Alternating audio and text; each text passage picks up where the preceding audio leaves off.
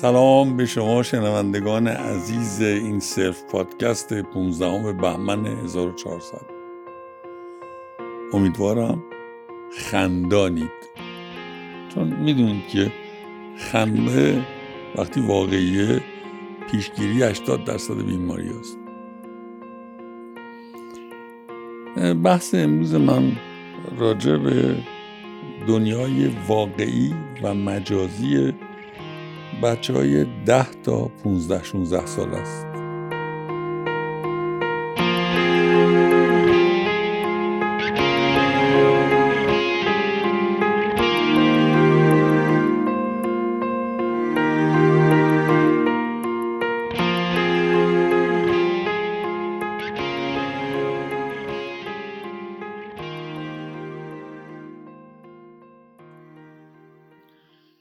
یه اتفاقی توی دنیا افتاده که برای بچه های ده تا 16 ساله مرز واقع و مجازی یه جوری مبهمه. یه جمع رفیقن. پنج شیش تا رفیق ده تا 15 ساله. گروه سنی ها رو بگین دوازده ساله چهارده ساله. رفیقن با هم رابطه دارن. موبایلاشون دستشونه. ولی تو سالن خونهشون نشستن رو مبل راحتی یر دادن و با موبایل. تو بکش. میگه نه من می‌زنم. حرفاشون دقیق کاملا قره کشیه و یاربندی می‌کنن تو اون مجازی مثلا بازی آواتار. اون آواتارش رو می‌کنه یکی هم آواتارش رو می‌کنه ما میزن بعد یه لحظه میگه خب بچه من خسته شدم. من میرم بیرون از بازی. قطع میشه. اون فضای مجازی رو همون کاناپه که تو سالنشون نشسته شل می‌کنه خودشو و احتمالا مامانش هم براش یه خوراکی یه نوشیدنی میاره. واقع کجاست مجازی چیه؟ وقتی که اینها توی شبکه اجتماعیشون با آواتار من و آواتار تو بزن بزن می‌کردن براشون واقع بود. و وقتی که از اون میان بیرون توی سالنشون تکه میدن رو کاناپه و مامانشون براشون یه خوراکی یا نوشیدن میاره واقع مرز واقع و کاذب برای این بچه های ده تا 15 ساله که این روزا خیلی توی این بازی های کامپیوتری هستن یا موبایلی هستن خیلی مبهمه. چرا این مثال رو می‌زنم؟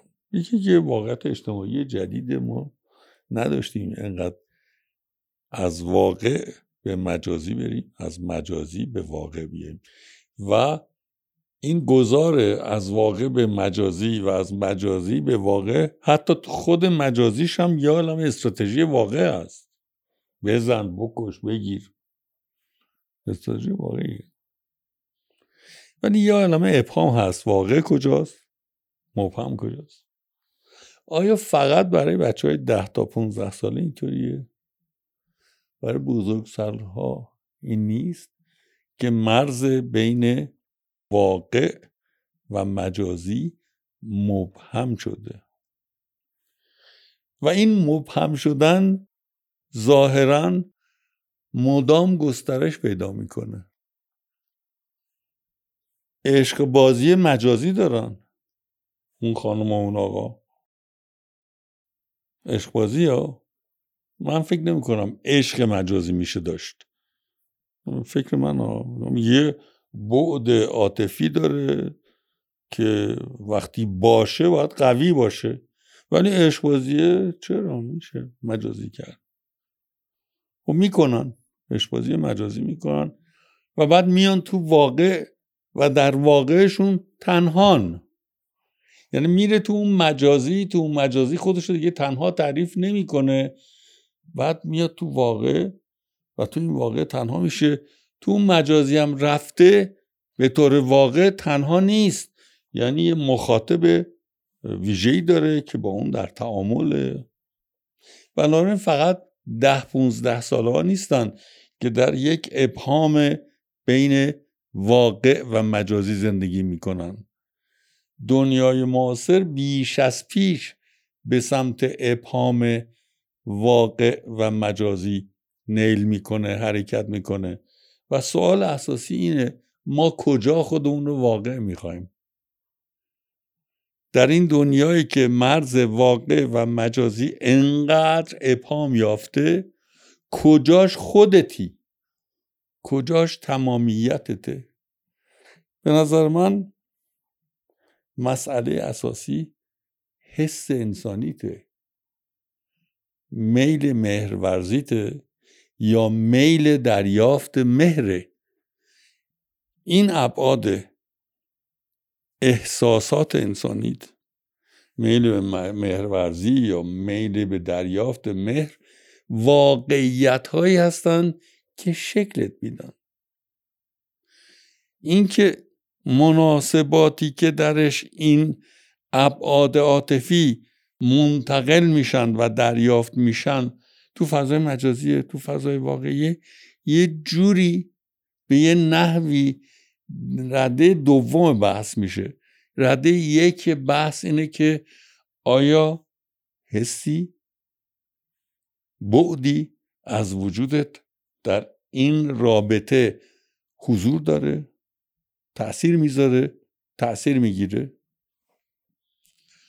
چرا این مسئله اساسیه به این خاطر که دنیای ما بین این دو بودی که بچه های ده 15 ساله توش گیرن بین فضای مجازی و واقعی زندگیشون. دنیای ما بیش از پیش در ابهام این مرز داره زندگی می‌کنه.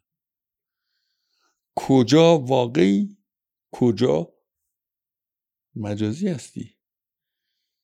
فکر می‌کنم مهمه برای هر انسانی. بعد حسی عاطفی که چه توی مجازی چه توی واقعی از خودش مایه می‌ذاره یا به خودش تغذیه میده تعریف کنه. اگر در این بعدی که مایه می‌ذاری یا تغذیه می‌گیری خودت به خودت دروغ بگی زندگیت بر پایه وهمه.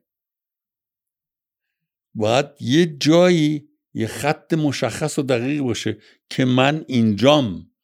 من با این آدم یا توی یه اتاق نشستیم یا با هم مجازی صحبت می‌کنیم. حال می‌کنم. خوبم. حالم بهتره. این باید برات دقیق باشه. این باید محک باشه معیار باشه که کجای زندگی ایستادی. توی این دنیایی که مرز واقع و مجازی مدام مبهمتر میشه.